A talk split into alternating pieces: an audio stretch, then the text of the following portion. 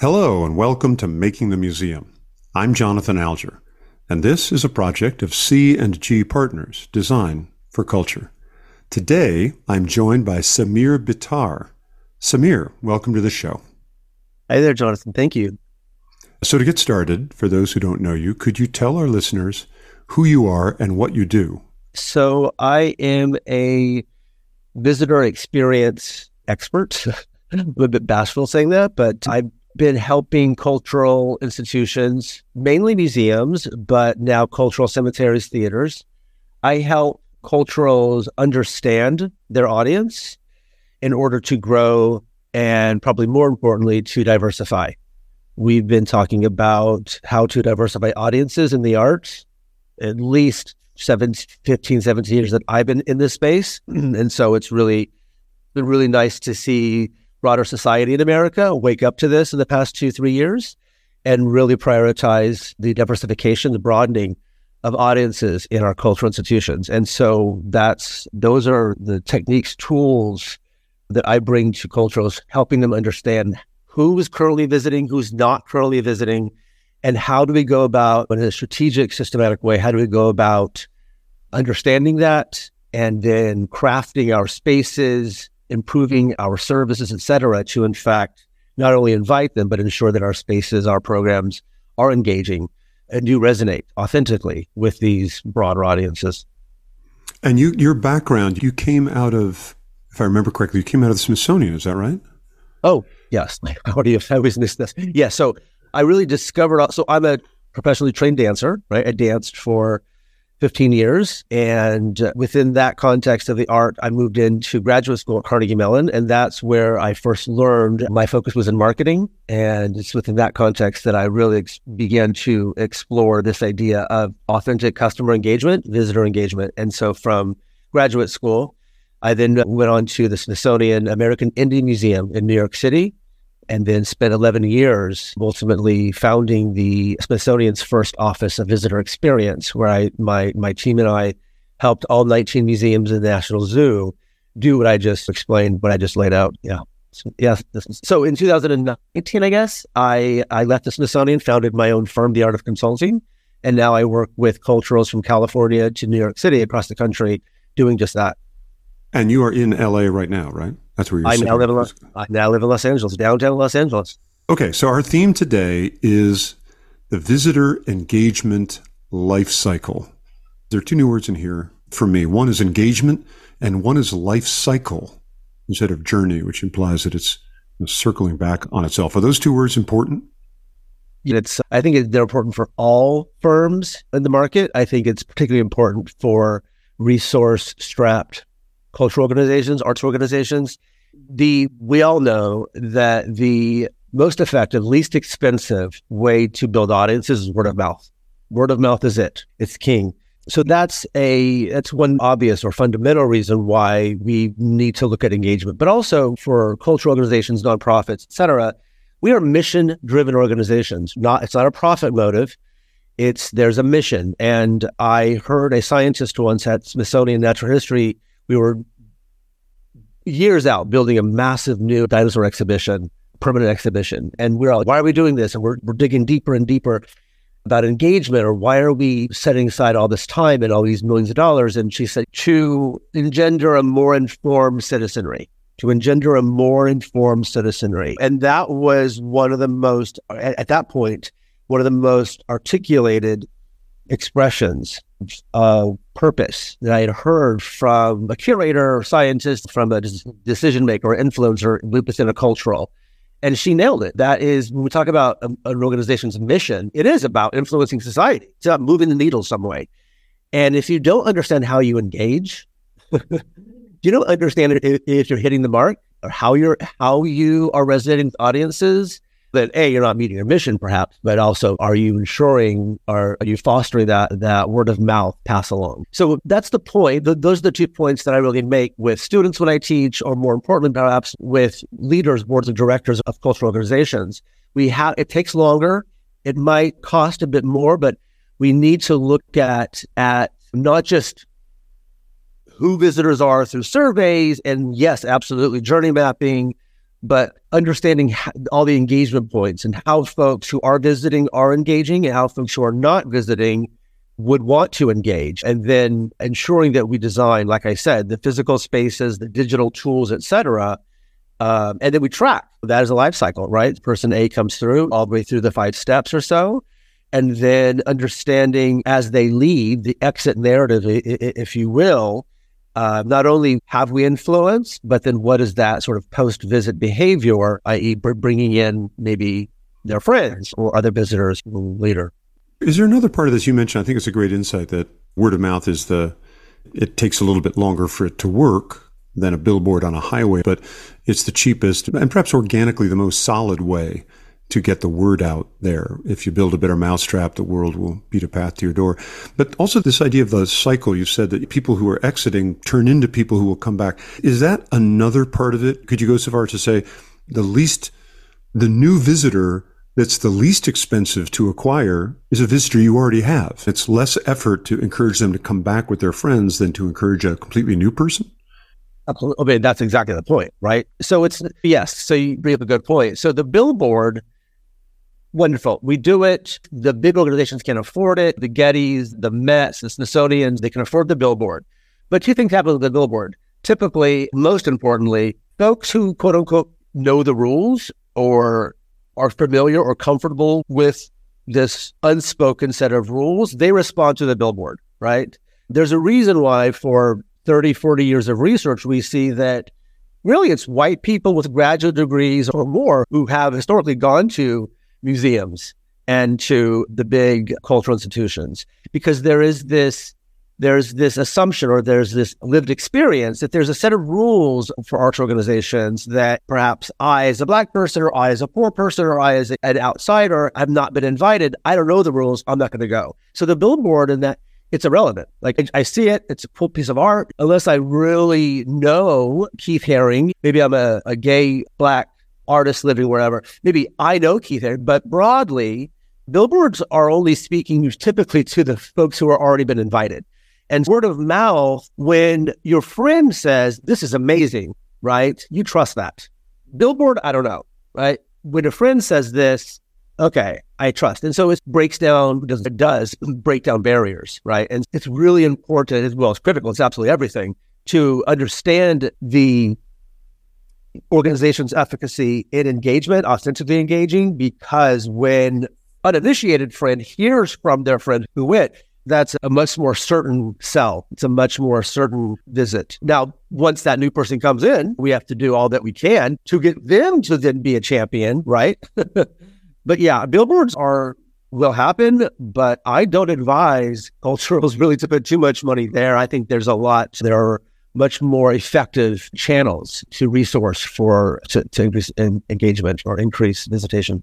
Got it. Noted. Okay, so let's get into the visitor experience life cycle. So here we're talking about five main phases, and we're going to talk about those. They're spread, uh, as you've said, along a journey in three chunks before, during, and after a visit. It's important. For a visual, we think of these phases not as a straight line, although we're going to talk about them in a linear way. We should think about them as a circle where phase five just leads right back to phase one. So number one is in the pre-visit period, and that is the discover phase. And here the visitor is gathering information. Tell us more about that phase. What's going on here? How long does it last?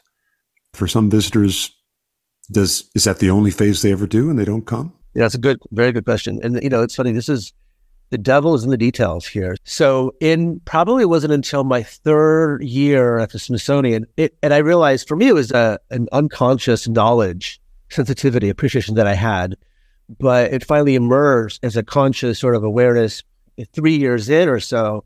I realized that my bosses, exhibition designers, my colleagues at the museums, they, for them, the four walls of the museum, that was it. That was it. And clearly there are things happening outside of the doors of the museum, right? Humans are, it's a, dynamic experience, right? So I worked very hard to, I did then, I continue to pull, pull my colleagues, pull culturals, minds back and pull them up to that 30,000. And I do so, I've, I've found a lot of success in showing them, articulating the pre phase, the during, and the, and the post phase. So That's why that those to be articulated because it really it really helps folks within museums or culturals understand that these even exist, right? So once you have these, then you know you dive into what's happening in the pre, right? I've articulated discover from the planning and arrive because oftentimes museums or culturals, actually a lot of firms, they only look to address that which they control. They only look to address that which they control. But in fact, that's an organization centric view, right? If you look at it, if you switch your perspective paradigm and look at it through the visitor's perspective, eyes, so they, whatever reason, there is a there's a moment where they're deciding to go do something, right? Whatever trigger, they have to help help with a school project, families coming in from out of town, whatever the trigger is. But there's a moment where they're discovering, and there is the broad marketplace that they're sifting through. They're discovering, right? Google searching, talking to friends, all the things that you and I and the listeners know. We've all done this, right? Consciously or otherwise. And so, if culturals understand, designers understand that that ecosystem exists, if we understand that it exists, we embrace that, then we can look to when we look to design solutions, increase visitation, put triggers in the market. Now we could our triggers can exist in the discover phase, right? It's it's I don't have a quick example off the top of my head, but we if we're only looking at the four walls of our museum, then we're only looking to control that and affect the journey or affect the the decision making after they've arrived right? But if we understand that there are ways that we can influence them to come to our institution in the discover phase, once we realize that exists, then we can go play in that market, whether it's partnerships or I'm, I'm, here's an example. We worked with, uh, so at Smithsonian in DC, reaching out and being proactive with Dulles Airport and understanding how we can mount exhibit, working with Dulles to mount exhibitions, understanding there's a discovery phase for arriving tourists at the airport. That's just one example of that why it's necessary to not only articulate, but then play in that space, work to find solutions to insert ourselves into what I've called the discovery phase when visitors, when people are looking to discover what to do, right? You were just talking, uh, that, that's pretty interesting to me that the idea you're emphasizing before that culturals are mission driven, it's not a profit motive. You're also talking about this after years in dance. You went and you were originally going to study marketing and you're applying, I can feel it. You're applying that sensibility, both of those sensibilities actually to our discussion right now. But it's interesting if you add that mission driven piece that you just emphasized, that Dulles example seems to me to be an interesting combination of all those things. The exhibit at Dulles works like a billboard, but yeah. it's actually a mission extension. Yeah. It's actually making a new museum at Dulles. It's extending the museum, the museum like an amoeba out into a little bit further out into culture, out into people by making a new museum. That's natural to the museum. People like to do it. It establishes a new four walls over in that concourse that the museum's happy doing something. But actually, it's actually a 3D billboard. Am I right about that? I've never thought I mean, about it I, that way. Bill, that's you nailed it. That's exactly that is exactly. I I can't. You perfectly said. I, I can I can add nothing more. And there, the Hirshhorn. We did this with the new Union Market over in Southeast DC. Bl- big blank wall. Let's. We will be the commissioner of artists that everyone once a year will put up a big mural. Museums, culturals, urban spaces often need some beautification. And what better partner to to insert thoughtful, authentic, relevant beautification pieces, additions to our urban landscape. What better partner would be a cultural, right? And then also, it's way more clever, way more sophisticated than a billboard. Nothing against billboards. You nailed it exactly. So, it is from a marketer's point of view. That's guerrilla marketing. Exactly. But right. From a museum's point of view, that's a that's just doing your mission. And and you get a grant, you get a funder way quicker for an exhibition at Dulles than you get oh, a bill. Yeah on the Beltway. or yeah, or around the corner in eastern part of DC or up behind Capitol Hill or whatever. You can get a lot of funders who would love to help beautify those neighborhoods, maybe have their name at the bottom of the mural a little bit too and all that kind of quid pro quo, but wow, that that is just a genius idea. I think a lot of museums if they could be told, listen, Samir says mar- marketing, word of mouth is the best way to go And to get it, just be a museum over there. And oh. oftentimes oh. we have our buildings where they are, and they're in these parts of the cities, and we know where they are. They were put there 30, 80, 120 years ago. We understand that. And now we, these other parts of our city, they're under underserved, under resourced. You can't perhaps build a new building over there. And some institutions, they have this, they've solved it or trying to solve it by a mobile van or a mobile unit that will go there.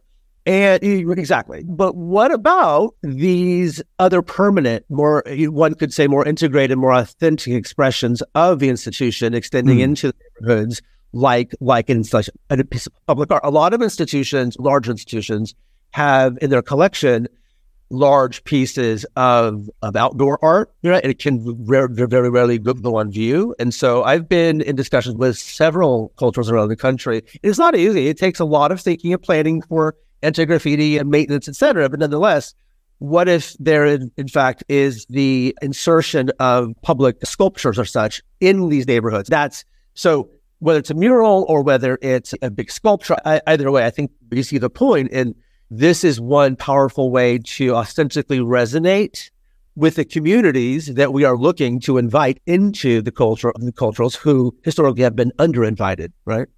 Yeah, and it's just again, it's a uh, the mobile van is appealing because you don't have to think about the specificity of the locale or the venue that it might go. You just have to make it one size fits all. Any parking lot, the back mm-hmm. of any junior high, the behind any Starbucks. But what you're getting at is museums are actually not very good at making vans. They're good at making site specific, from the heart, real things for real people that are based on their story or their collection or the artists that they convene.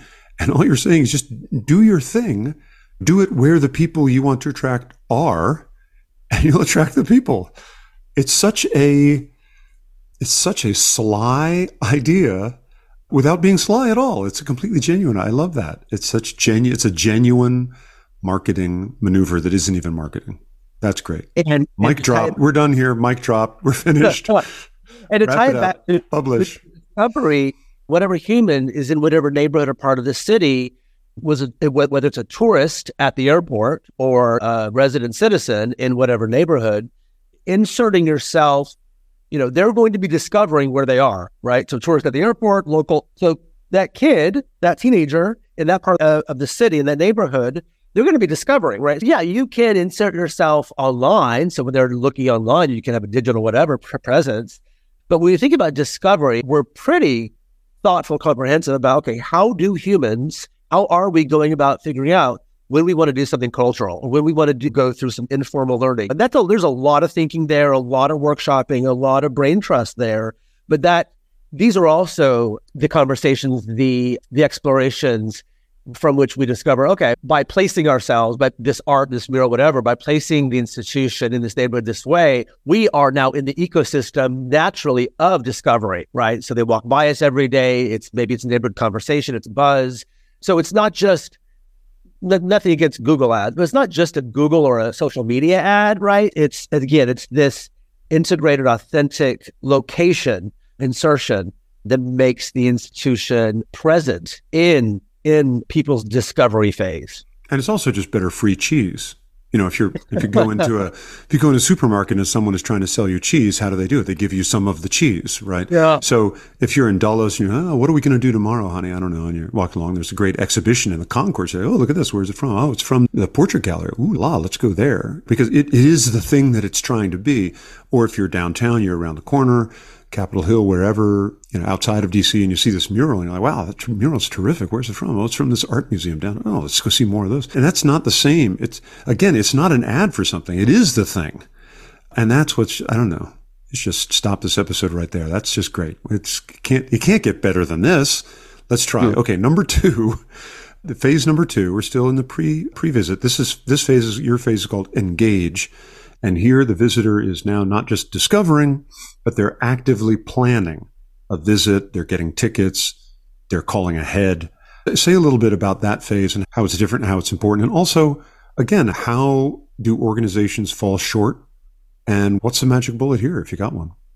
Yeah. So not sure about a magic bullet, but I was surprised. You'd be surprised. Maybe listeners aren't surprised. Surprised how difficult sometimes we make it to how difficult we make it for people, for the uninitiated, right? So let's just, if you're an expert museum goer, you've gone since you were two with your parents and you go now with your kids. And if this is, you are not this audience, right? We're talking about the far majority of other people who aren't that. Okay. So for all of those other people, how, how really difficult, not purposely so, actually quite the opposite, unconscious decision making, how difficult we make it to ascertain information and to gain access to the institution, right?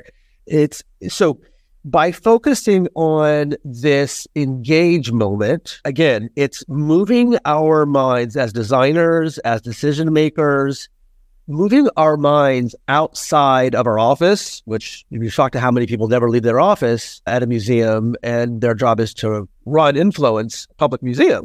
And I always advocate for the executives, for managers, leave your office, come down for the museum, better yet, walk outside of the museum and just take the pulse. So the engage portion is just that it is inserting ourselves into into this portion of the ecosystem where visitors are are collecting information, trying to get a ticket, trying to get a schedule, what's happening when, what are the rules.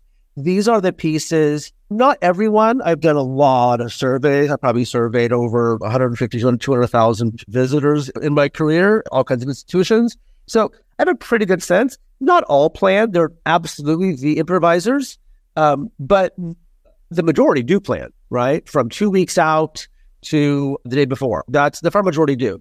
And you'd be surprised how difficult we culturals make it to for visitors to find what they need. I think part of this, I acknowledge up front, it's resource. We only have so many dollars and so many staff, and we can't possibly proactively go out and figure out how to partner with the tourism organization or this other relevant civic organization or a third party site like TripAdvisor. There's all kinds of there are all kinds of, of channels of avenues through which people obtain information or look for tickets, etc. And I know working with culturals, it's you can't it's because of resources, many can't play with them all, but with an acknowledgement of this space, just questioning how are folks getting to us? Are they walking? Are they taking the metro? Are they driving? How do they get tickets? How do we do we let them know, or how do we inform the public that this special exhibition is actually is going to cost twenty five dollars, but the rest of the museum is free? Like these kinds of details oftentimes get lost in the shuffle, and you and you hear from visitors it was really hard to X, Y, or Z. I couldn't find X, Y, or Z. A really easy example that I think most people, most listeners certainly will understand is the visit page on museums or culturals websites is always the one of the top two pages on a website, always, right? And you'll be surprised at how many web pages are organization centric. How many web pages are organization centric, right? It's like we have 14 departments in the, in the museum, and our website is structured around those 14 functions you have to go to the science tab, drop down, go to the research. And I've argued for years to rethink, to redesign our websites to be visitor centric, right? Once you look at the website in that way, you can see, wow, we have buried our rules page, right? Or the hour, whatever. It takes seven clicks to get there, right? So why not use a least clicks strategy? So just that, that that's really in the weeds, but that's just one example of we by increasing our empathy our appreciation of how visitors now that they've decided, okay, great, I've discovered, I've decided I want to go to the, you know, to the Getty. Now, what are all the ways that that I, what do I need to, what am I gathering in order to arrive next week or tomorrow, et cetera? So playing in that space, acknowledging that space as designers, as museum partners, as museum staff, playing in that space really helps to really to increase engagement and increase audience base. So it's almost like this category, the engage, in terms of what we can be doing for our visitors, in terms of what museums or I got to use the right word here, culturals, love that word, print the t-shirt, in terms of what culturals can do, as opposed to the category we just talked about, where we're trying to help people discover us. Here, when they're really engaging with us, there actually isn't a silver bullet. You, it's you. You need to build the relationships. You need to cover all of these bases I have not yet found a silver bullet for the engage. It's more about de- developing. This is both for man- exhibition designers, for managers within the institutions, other partners.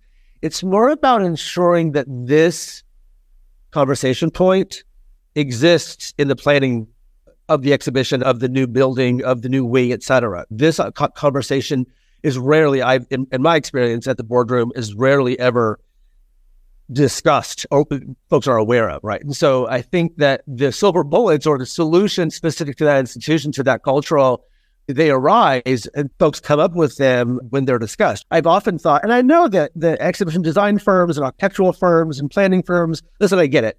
There's a set contract, a set amount of money, and your job is to design a stunning, engaging exhibition. Get it.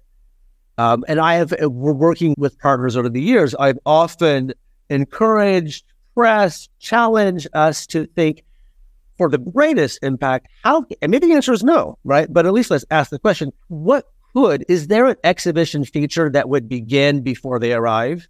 And it's a revolutionary question, right? We don't even think about that. Wow, we only think about the four walls of the museum. And maybe that's most of the time, that's all that can happen for whatever reasons. But what if the exhibition experience began outside of, of the wall of the museum. And so that's part of that engagement. It's more, it's more intellectual curiosity. We owe it to ourselves, we owe it to the public to think about that dimension of the visitor experience, of the visitor life cycle. Yeah, I totally agree. And the point of view of someone on my side of the fence, someone who's doing the planning designing, we it sounds to me like there's just it's just that old silo thing happening. We're often suggesting because in my particular firm, we also do a certain amount of marketing execution, branding, and things like that for cultural organizations as well. And so we have that hat on. So we'll often say to a cultural organization, wow, we would love to design, what if we designed this entire exhibit to actually, like you were saying before, to, to secretly be a form of marketing to get people to actually come back? Could the exhibit offer QR codes or some other kind of way for people to engage with it. They have to give their email. Now you've got their email. Now using that email, you could go and cultivate them over time. Maybe they'll become a member. You give them a special discount. So they come back and they come to this. Could we turn this into a cycle? And often we get the answer, wow, that's, a, let's do that. But the people that we're talking to generally aren't the marketing team. And we invite the marketing team to the session and everyone's very excited, but then it just doesn't happen. And if I had a dollar for every time it didn't happen, I don't know, I'd have $37. But the, mm-hmm. it, I don't know, it just seems like there's a, it's that silo thing again coming up because I think it's, well, let's put it this way. I've recently been at a bunch of retail places. Apple, I was in a hotel, I purchased something from Amazon. And in every one of those situations, I want to tell you, those organizations understand the visitor engagement life cycle to a T every time you go to one of those, you're basically getting a masterclass in your visitor engagement lifecycle. They got the smoothest email ever coming later on. How'd you enjoy your experience? Here's a discount. Come back for a free espresso, whatever it might be. Tell your friends, special bonus discount, all that stuff. And if culturals just picked up, I don't know, 1% of that kind of gusto, imagine where we'd be. Am I talking crazy here? Oh, no. And we, we were just highlighting a few techniques, a few tactics. And I'd add to that list amazing customer service, amazing customer experience. This is really what moves. There's all kinds of data out there. The best, the most profitable in this age, the most profitable corporations, service corporate, are those that invest heavily in authentic engagement with their customers, whether it's customer service, whether it's listening, whatever it is. But what is that for a museum? Just I want to drill down into that for our visitors. What is customer excellent customer service? Are you really talking about making sure that the folks who are there in person get the training about how to talk to people, or is it across the board? How the website works, how phone calls work, how you if you're going out and you're talking to Dulles or you're talking to the neighborhood or you're making that partnership with TripAdvisor, is it all of that, or, or what? Make it a little more concrete. Yeah. So, I have so many things to build. So, it starts. So there, there's the low hanging, and there's like the pull out and the broad. So, going back to your experience being in these design meetings, not always having a marketing team there, and tying that to the question you just asked. In my what I'm what I'm watching is we have a new generation of directors, right? When I began in, in this field in 2003 and 2004, there was a certain generation of leaders running our culturals. And by the time I left the Smithsonian and certainly working across the country into, into 2023, I'm seeing the overall replacement of that generation that I was working with when I came into the field. And I think a brilliant example of an amazing leader is Melissa Chiu at the Hirshhorn. She is she is a new kind. She's this. She's I think typifies this new type of what I call market oriented uh, director. PhD has her bona fide. Like she, and also because she has those academic credentials, when she sits at the table and she's market oriented as well, right?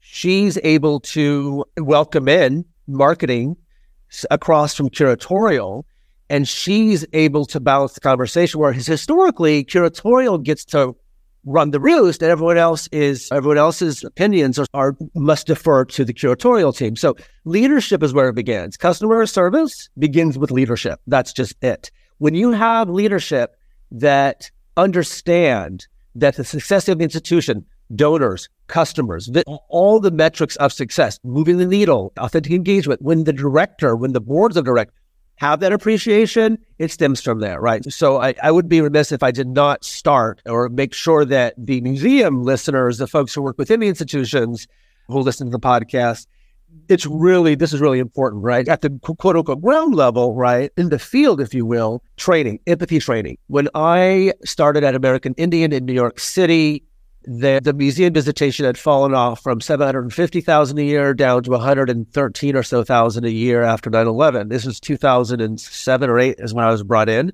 to help build back some audience and a lot of listening, a lot of a lot of interviews with community, with leadership, with staff, et cetera, et cetera.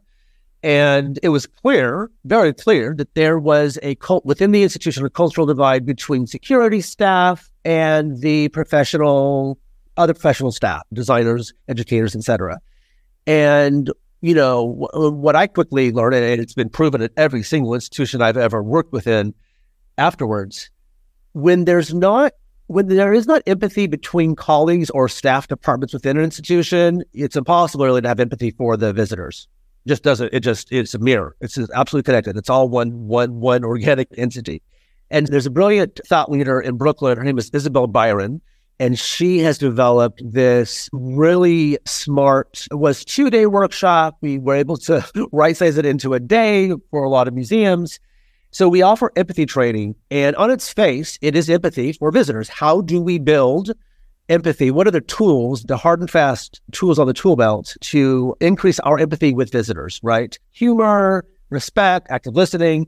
But the the secret sauce in this process is that you're helping to build empathy between colleagues. Colleagues begin to develop empathy for folks across departments. And you want to make sure that these workshops are cross pollinated. So, security or with volunteers or with leaders or with frontline staff. So, you have these cross pollinated workshops. And in these, for the first time, oftentimes, colleagues, senior staff are hearing directly about the pains, the annoyances, the frustrations, uh, the situations that like frontline staff, volunteers, security officers have to deal with, right? So by building that empathy you know, within the institution for ourselves with colleagues, it then spills out onto the floor and we have that much more capacity for empathy with our visitors. And that's really the backbone of good customer experience, customer service, right? Is that kind of improved response engagement face to face or otherwise with our visitors. So that is actually a little bit of a magic bullet. We said before there really isn't a magic bullet for this phase, but there there yeah. is. Like that's at the heart of I in a, in another podcast recently we were talking about empathy being the it's trending. The latest cool thing is not iPhone 32 coming out, it is empathy. Yep. And I think that's yeah, I think there's a lot of museum directors, a lot of visitor services people that if they knew, wow, I could just get some empathy training yep. in here and that would actually bump that would move the needle. That seems like an awfully good thing. Who wouldn't need that? Let's take it to the next step. Now we've gotten our empathy training and now we're in phase three.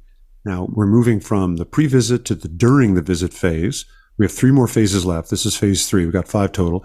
And this is arrive phase. Visitors arriving on site, they're looking for orientation. They're looking for direction. What are some important things we need to do for the visitor? And I'm especially curious, what are some ways that culturals fall short?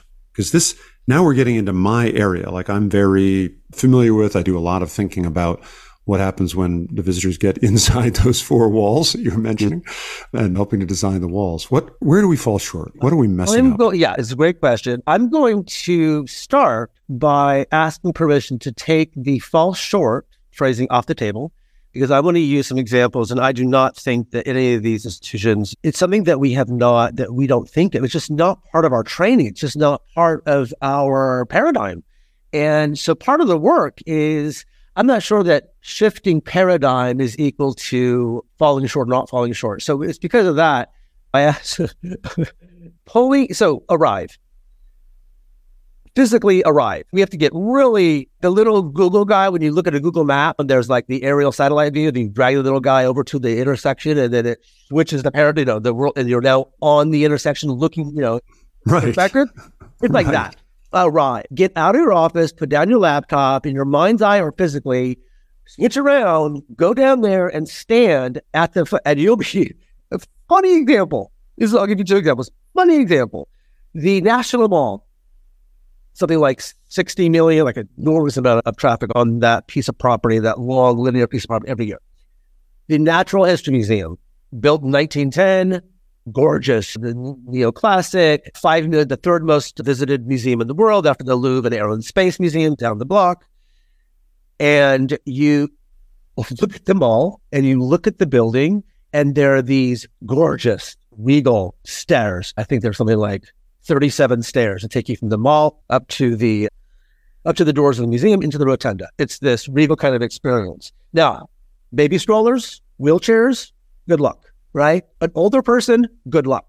And so for 100 years, you had to walk around essentially three blocks to the quote unquote back of the museum and go in that direction. Come on.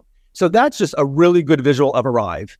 And so brought that attention up, pressed it. And in 2015, 2016, the museum and Congress and donors finally funded. And now there are ramps. We redid the front, of the mall the front door of the museum, if you will. And now there are ramps that go into the more that we think about Arrive being not just walking through the doors of the institution, but this public space, urban space, connective space between our properties, the more we increase visitation, engagement, et cetera. Yeah, so it's the Google guy. Yeah.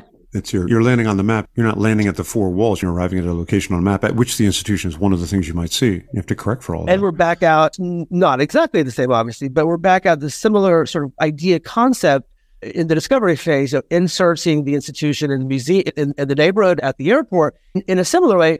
Now that we think about this public space or these connective spaces between, now we how can we activate maybe it's not a piece of, of, public art, but how can we activate? And oftentimes, in my experience, work BIDs, business improvement districts, cities, transportation agencies within cities are actually interested to activate spaces. We've all seen the past 15 or so years, we see more cities that are painting with colors, crosswalks, the striping, we'll brand an intersection with certain light features or we are activating public spaces these intersections and such in in i don't know more enjoyable i don't know more lively kind of expressions. And I, i've seen a lot of culturals have success when they approach an, a city agency or a partner like that and say hey how can we activate we'll find donors or whatever how can we activate this space? And so i think when we talk about arrive it's we can go into of course into the building itself but for me, for colleagues I speak to, for clients,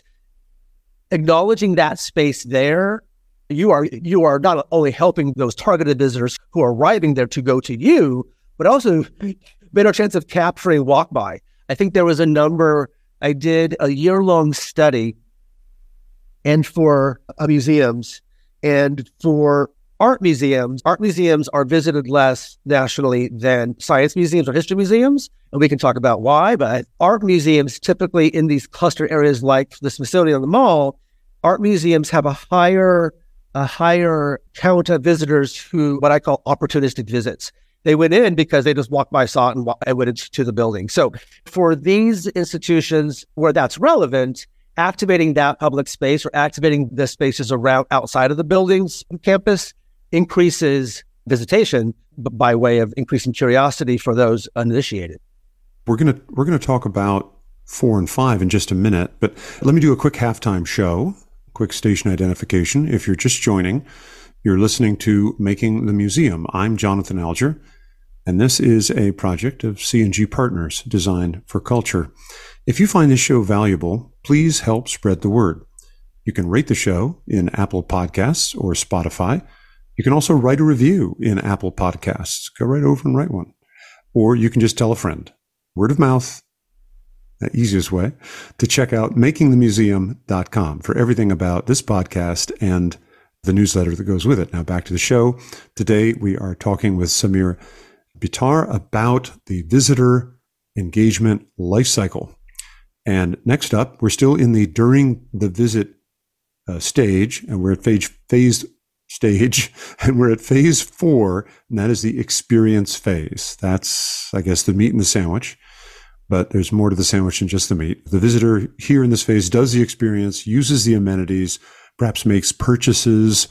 Is this the be all and the end all? How should we, I won't say fall short, but how should we reframe the way we think about it? What insights have come to you about this phase? This is a phase where I'm the most active in my professional practice, so I'm really eager to hear what you have to say. Yeah, this is this is very this is a very different. I think the workshop how we go about discovering for all for institution types is the same. I think, but solutions are hyper specific to the type of institution, right? So I'm going to make examples, say things, and I know that these are not the same for all institution types museums, concert halls, cultural cemeteries, theaters. So just last week, I went to see the like the National Ballet of Sweden at the Dorothy Chandler P- Pavilion. Amazing space, gorgeous space. And at intermission, it was a very tough experience. Like the stage, eh, brilliant, like world class, obviously. And then there's intermission, and you have these queues to get coffee or champagne or cookies, and the lines are literally 25, 30 minutes long. And there's not enough time to actually get anything. And you can't bring your, if you're in the back of the line, you only had two minutes. You, you bought your champagne, you bought your whatever, and now you can't take it into the theater for obvious reasons. That's the, that's a really tough experience, right? You have a world class ballet company, you have a world class venue, and you have a not world class. And most people, they forgive that. Most people are like, oh, they look past that. It's usual. That's normal. We don't expect a ballet context to be amazing customer service. It's an amazing ballet. And you know what? Actually, if we, I challenge that. If we are looking to broaden audiences and go beyond what are, there's a term used for the past, the blue haired audience, these aging audience members. If we really need more young people, diverse audience types in our to fill our seats to ensure our longevity, our sustainability, then you know we need to look co- comprehensively at every piece of the experience within the venue. And it, yes, world class programming is absolutely a piece of it, probably the most important piece of it. But other pieces that make up the experience are just as a good example the male and female bathrooms. There's always an insane line for females and there's no line for male. Like we should probably redesign our bathrooms such that there's just more facilities for females than men. Eh, this is a an example, right? So at peak periods at a big museum that I worked with, I witnessed this. And we, at peak periods, we would convert one of the male bathrooms on this certain floor to female because that just there weren't enough demand to have whatever three male and three female throughout the building. So we would convert. So that kind of dynamic thinking about the most functional, operational, maybe boring pieces of the experience, that's hypercritical. The lines for coffee or cookies, the bathrooms, those are really important pieces when we when we think about the experience. Obviously, it's about and, and what I just said. I think is really I'm not sure not so much for exhibition design firms, but definitely architects. Architectural firms need need to hear that and are hearing that uh, as well as museum or cultural cultures themselves.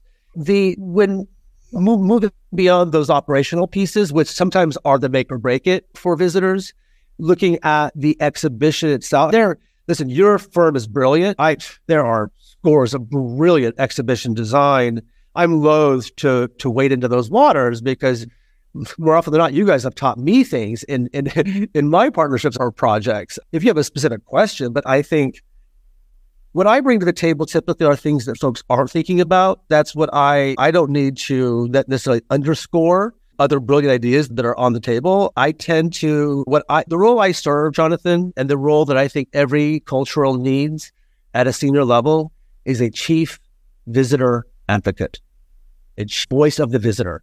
And there are a lot of brilliant creatives and brilliant academics thinking about how to make the exhibition cool or engaging, awesome. And I, I've introduced ideas, fine. But what the more boring or the more not obvious pieces are the areas that I see underlooked, underinvestigated. Uh, and if we do investigate and we do explore, we do move the needle, and oftentimes significantly. I think it seems like to me, you move the needle a lot more than that. The project you and I are working on together at the moment, we're talking about details that someone might say are mundane, like you said, like a restroom or a bench to be comfortable, or where's the desk? How big is it? How many people are back there to help people? Is it hard to get into the place? What's the angle of the slope getting in the front door? Is it too sunny? Is it too hot? You could say, oh, these are all mundane things. Everyone, you should suffer through this torture in order to see the elegant ballet. But that's really not a very good sales approach. That's not a very good starting right. gambit right. with the general public. But also, it also it reminds me of that old Maslow's pyramid of needs, right? Where down at the bottom, at the very top is spiritual self realization. Who am I? What are we doing here? How can I improve myself? How can we make the world better? That's like at the very top. But down at the very bottom, you can't think those thoughts. You can't have the kinds of transformations that culturals have as their mission to give to people. You can't do that unless your creature comforts. At the bottom of that Maslow's pyramid of needs is the physical things, shelter, food, things like that. And the next up, I think, is safety. And then somewhere along there is a sense that other people are nearby and something tribal. But you're talking about, it just seems to me that if we don't answer these basic needs and we don't provide them, we actually cannot achieve the fullest capacity of the actual mission. Like you, it will stop. It will not happen. And to your point about the the ballet, a beautiful ballet, but your it sounds like your your memory of that experience will not be about wow, I just got I just remembered this one thing in the ballet that just it's been a month and it just hit me and wow, that was amazing. A month later you're going to be like, "Boy, I'm still thinking about that champagne that I had to guzzle and throw half of it away as I ran back to my seat." So I think that chief visitor advocate is I think you're right. I think it is a must. And I think it, it feels like a call to action to people like me to more actively think about this because I think we're going to be fiddling while Rome burns. We're going to be doing all of this stuff and it's not going to hit. Yeah. And I don't want to leave the listener thinking that that person's job is the non-sexy operational grunge work. You know, it, it there are uh, roles, there are uh, tasks that are hyper sexy. I'll give you examples. One, one, one habit uh, will really firms all over the market, not just culturals, not just nonprofits. A habit has been to only look at quantitative data, just quantitative. And there's a lot of evidence, there's a lot of research, a lot of proof that we must collect qualitative, right? We must go out and listen, ask. You have to be careful that you don't ask 10 people and suddenly they represent the entire populace, obviously, but nonetheless, we must go collect qualitative. So, example, we, and I'm, I was guilty of this as a manager within a museum, new technologies are coming out. I want to nerd out on technology. My colleagues want to. Suddenly, we are insinuating new digital experiences, technologies within the museum experience. And we're not seeing high pickup rates. How many museums between 2012 and 2020 launched an app and it went nowhere? So it was probably in 2015 we fielded a survey and I was gobsmacked, completely duh we ask visitors, I'm talking and we're seeing, and they're like, I don't want digital in a museum. No, I get digital at school and at home and at there, here and there and everywhere. I come to museums that I want a break. I want the authentic. I'm coming there because it's the rare, you have that thing or it's beautiful. It's rare, beautiful, it's serene, it's reflective. All these things that the rest of society are not, right?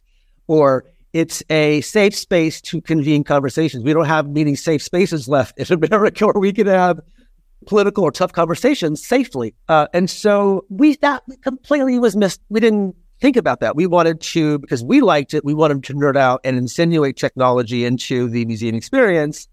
With that education, with that appreciation, we began to come at exhibition design, building design in a very different way. So instead of being in the boardroom, being in the exhibition design rooms meetings, what kind of technology might work there. Instead, first go talk to visitors. So we did. And one of the biggest reasons, the hurdles that art museums across the country, contemporary art museums specifically, have to overcome is intimidation.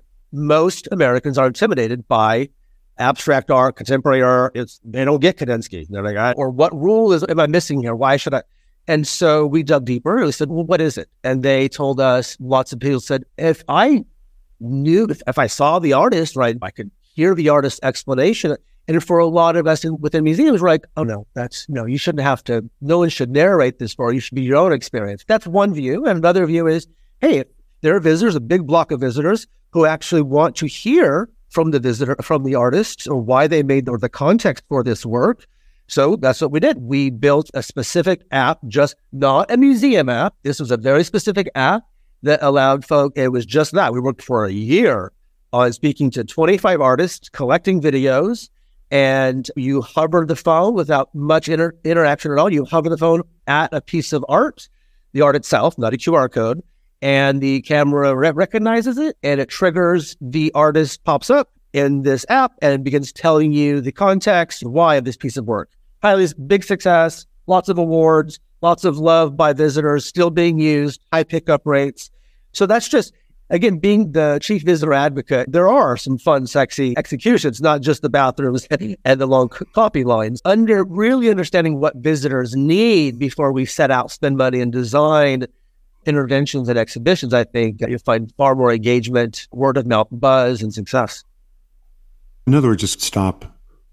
You've mentioned sort of the being at the boardroom or the sort of get out and go look paradigm. You can do one or the other. And it's much better to get out and go look and talk to people and be actually out there and ask people. So it just sounds like one, I don't know, one med- medicine here would be for everybody in this industry, whenever they think of something they'd like to do that visitors are going to use, just say to themselves, do the visitors want it? Is this, is there a need, an unmet need this will satisfy? Is this something that is going to move the needle for the visitors. Let's ask the visitors about it. And rather than just come up with the idea or have a donor come up with the idea and say, let's do this kind of an app. And nobody wants an app to tell them how to, how to get to the restroom. But this novel form of technology was you talking about the Hirshhorn Eye? Is that the app that you were talking about? Yeah. So that is a great one. Very simple, very straightforward. But what I love about your story about how it came about is it came about because you asked visitors what, or maybe you didn't ask them directly, but you figured out what is it that's a barrier for visitors? What would make them fall in love with this thing that we all love? And it's explanations from artists. Let me hear from the artist. Then I'll look at the artwork. Hey, I know that artist. I like this artwork. I know why that artist did this. I know why that blue thing is over there. I think that's just great. But it's a very simple paradigm. It's just ask the visitors. Yeah. Yep. You do something that solves a need for the visitors, not that something that solves a need for the donor yeah. or solves a need for the staff. Right.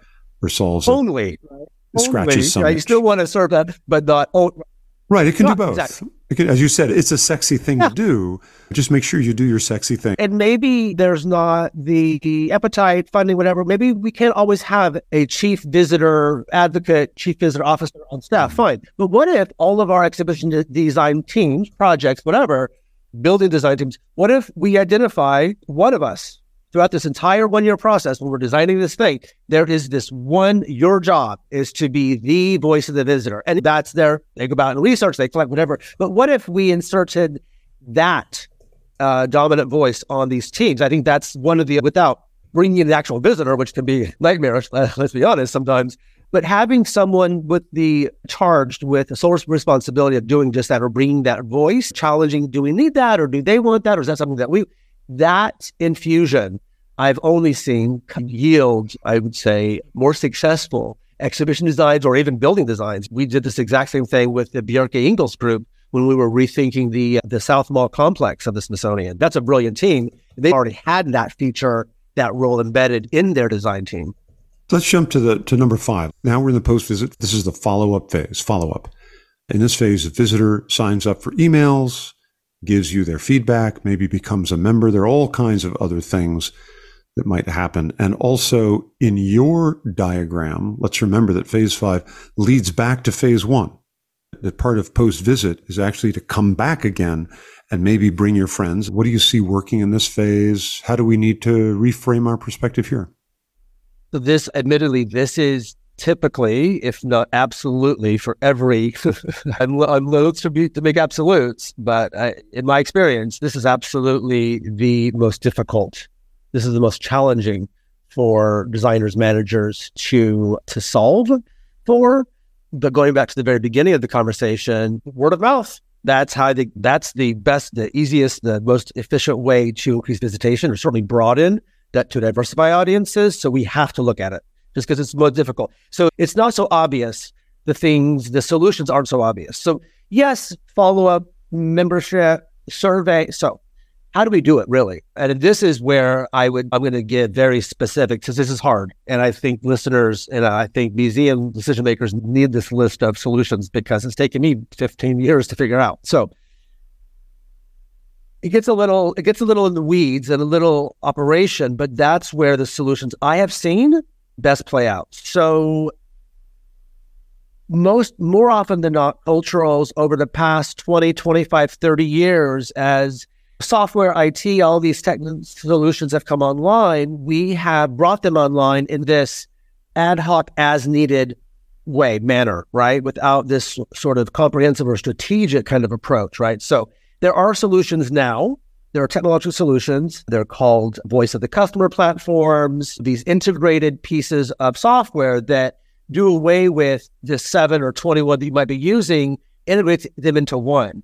And without that, a lot of things I'm going to say would be very costly, mainly with staff time to execute, right? So after a visitor, after a person leaves and becomes for a visit, now, whether it's a, a ticketed event, a ticketed experience is going to be easier because you would have had their email address. Free museums or free institutions are trickier because there's maybe no mechanism to which to capture email. But nonetheless, for in the post visit, triggering automatically through software or through this sort of voice of the customer platform, you can trigger a post visit automatic survey, seven question survey, or some level of engagement after the fact, right?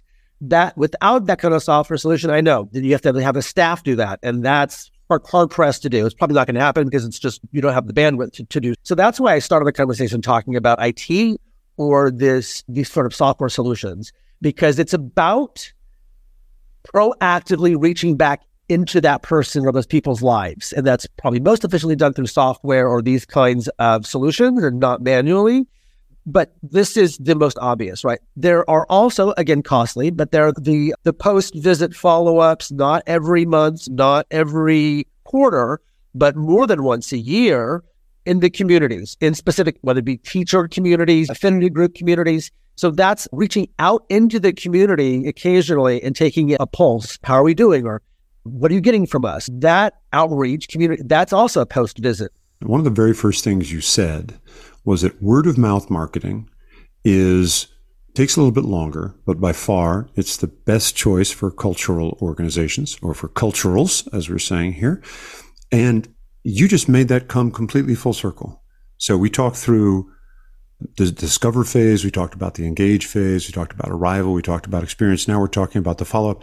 But let me see if I understand this. I think what you're saying is that all of those phases have to be improved and done correctly for word of mouth to be triggered, which will get more people to come in the door. The reason we're talking about this visitor engagement life cycle is you have to think about all those points, whether they're the boring things we talked about, like getting the champagne line short enough, or the sexy thing that we talked about, like the app that allows you to speak hear directly from the heart of artists or anything else like that. Yes, yes. And we have to monitor, we have to put the thermometer in the in this phase of the journey. We yes, it's we have to make steps one through four sticky, very sticky, a sticky experience so that we are top of mind. We are it's a memorable in the positive framework.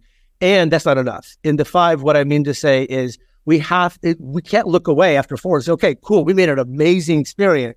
Now let's see what happens. No, we have to insert ourselves proactively, whether that is collecting feedback, how was your visit, or that is offering the next cool thing that matches what you did. Great, you love this pasta exhibition. We have this new this thing coming up, this live demonstration happening in two weeks. Whether it's that, there are all kinds of ways to insinuate ourselves into that post visit phase. But my point is we need to look at it as closely as we're looking at one through four and not just unconsciously, okay, we did one through four. Awesome. Now let's see what happens. So a couple of, I said a couple of just tactical questions. One, you're, when you're talking about the, the sort of visitor engagement software you're talking about, is that automated? You're saying it's, it's hard for staff to make phone calls. I presume that survey, it says, how do we do? Seven question survey. You like this. Would you like this? Here's a discount. Here's an option for membership, whatever it yeah. might be, or what are you left your shopping cart un unfulfilled or whatever it is. That all that's automated, right? It comes out smoothly yeah, and like, automatic. Uh, the staff don't have to do this. It sounds like it's oh my god, it's not. It's a, we way too much. It, it's impossible. Let's be very clear. I'm very be impossible for culturals to have that that army of staff. Now, it's there are two leading pieces. There, I don't know that we need to promote them, but there are two great companies who do this really well just for culturals. They're out there and they do just that. It's this comprehensive solution and it's automated, right? So after Jonathan and his family leave and they saw this exhibition about the history of glass blowing, there's this follow up email, right? Or a ping, however that comes into his family's life. There's this, hey, how did it go? We here's seven quick questions. Did we fail with that? Maybe there's this amazing catalog was produced just for this exhibition. So maybe it's a, it doesn't have to be a, you know, an overt marketing or an overt retail sell it can be, but it's this. The most important point here is that you use an automated software solution, you have the staff to do it, to follow up with the visitor. A, you're reminding them, and ideally, you're also assessing so that you can improve and you're giving them a an opportunity most often they want to an opportunity to let you know how it went right and the software solutions that will integrate with things like TripAdvisor. So when folks leave review there, it integrates on these third party sites, right? So that's why I talk to every single client, and I've always pushed this within museums I've worked within. You, we have to adopt, evolve. These are what the big Fortune 500 companies use, right? And now there are cost effective solutions for nonprofit culturals to use. And we just need to know about them and adopt them. I we got to get these in the show links. These are voice of the customer platforms. You mentioned there are a couple that you've had experience with. What are uh, they? So what is is Denali D E N A L I? They have a good one, and then Blackbaud has one. I would think they would. Great. We'll get the. I'll get those links from you and put them in the yeah, show notes. Those, that is yeah, awesome. Those are yeah. Again, it's a strategic approach. Stepping out, maybe reordering organization or budget. It gets nerdy like that. But cus- leading customer experience, amazing experiences are not just the amazing iPhone. It's the operational nuance behind the scenes that that that drive and support that amazing product on the market. So one thing I'm thinking is as a exhibition planner and designer myself, outside of those these four walls that we're talking about, how can people like me or people who are developing exhibitions or people who are on that side of the fence, how can we contribute to this to this challenge, to this post visit, to this follow up phase. It seems to be, ah, it's beyond our control. There must be something that we can do, some way that we can help. Exactly. So we're talking about the, the technology solutions, the post visit follow up, the voice of the customer platforms, et cetera.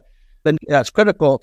A, but it also, the post visit, if we think about it, within the experience phase of the cycle, right? We think about it within the designing an exhibition itself, designing the building itself there are once we think about post visit in the, that that design phase questions like how it, it, are there solutions it, are there experiences within the exhibition that have them leave us something?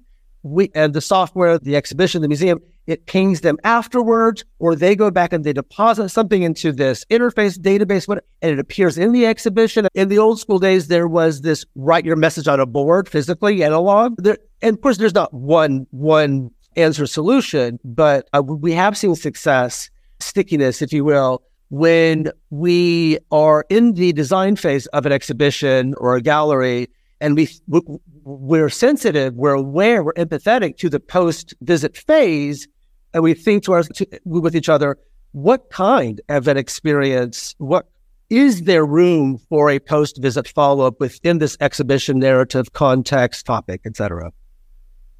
People who are planning things that are on the four in within the four walls can be planting the hooks. Yeah or putting out the hand to say, we're going to build things into the on site experience, the experience part of this is phase four experience that are related to phase five, the follow up. And I presume to other things too. Like I could just as easily say, I'd like to plant things in this that pick up where where the discover phase started within the experience so that I can be a good citizen of the life cycle essentially. I can keep that wheel spinning for you in what I do. I just need to be aware of the life cycle.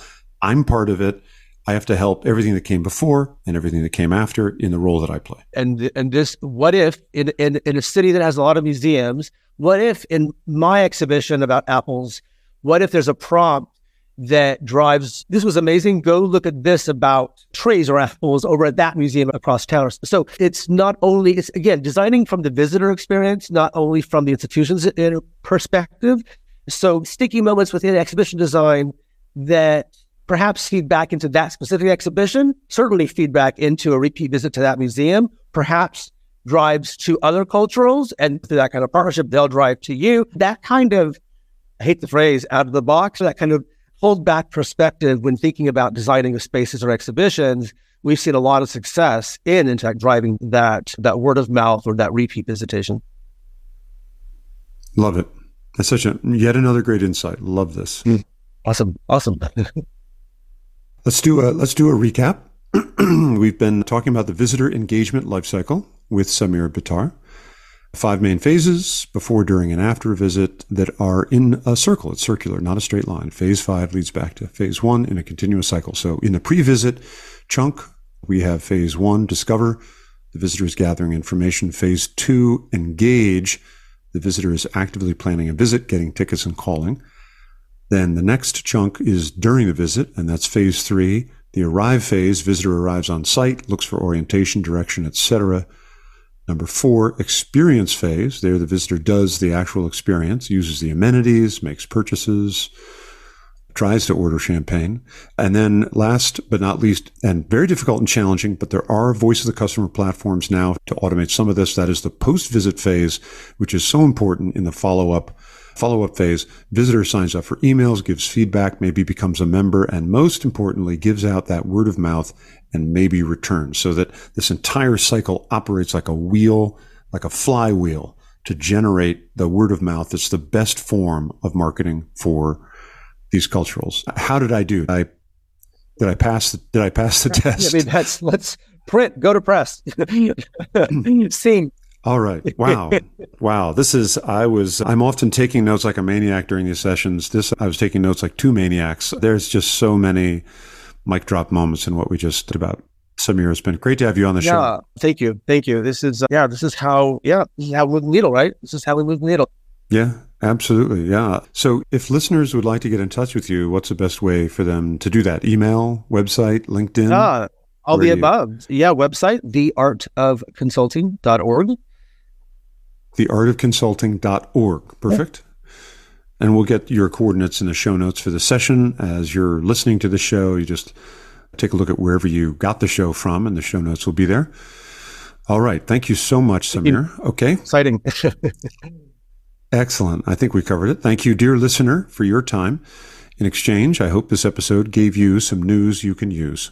If you'd like to get in touch with me or have an idea for the show, go to makingthemuseum.com and hit contact. You can also find me on LinkedIn John, under my name, Jonathan Alger, A L G E R. I'm always looking out for new links in, or at the website of my firm, C&G Partners. You can Google that.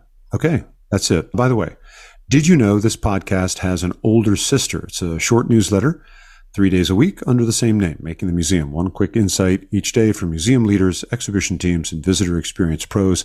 You also get word of new episodes like this when they drop through that newsletter. You can subscribe at makingthemuseum.com. There's a big subscribe button in the menu at the top. Meanwhile, I'm Jonathan Alger, and I hope you'll join me next time for Making the Museum. Bye for now.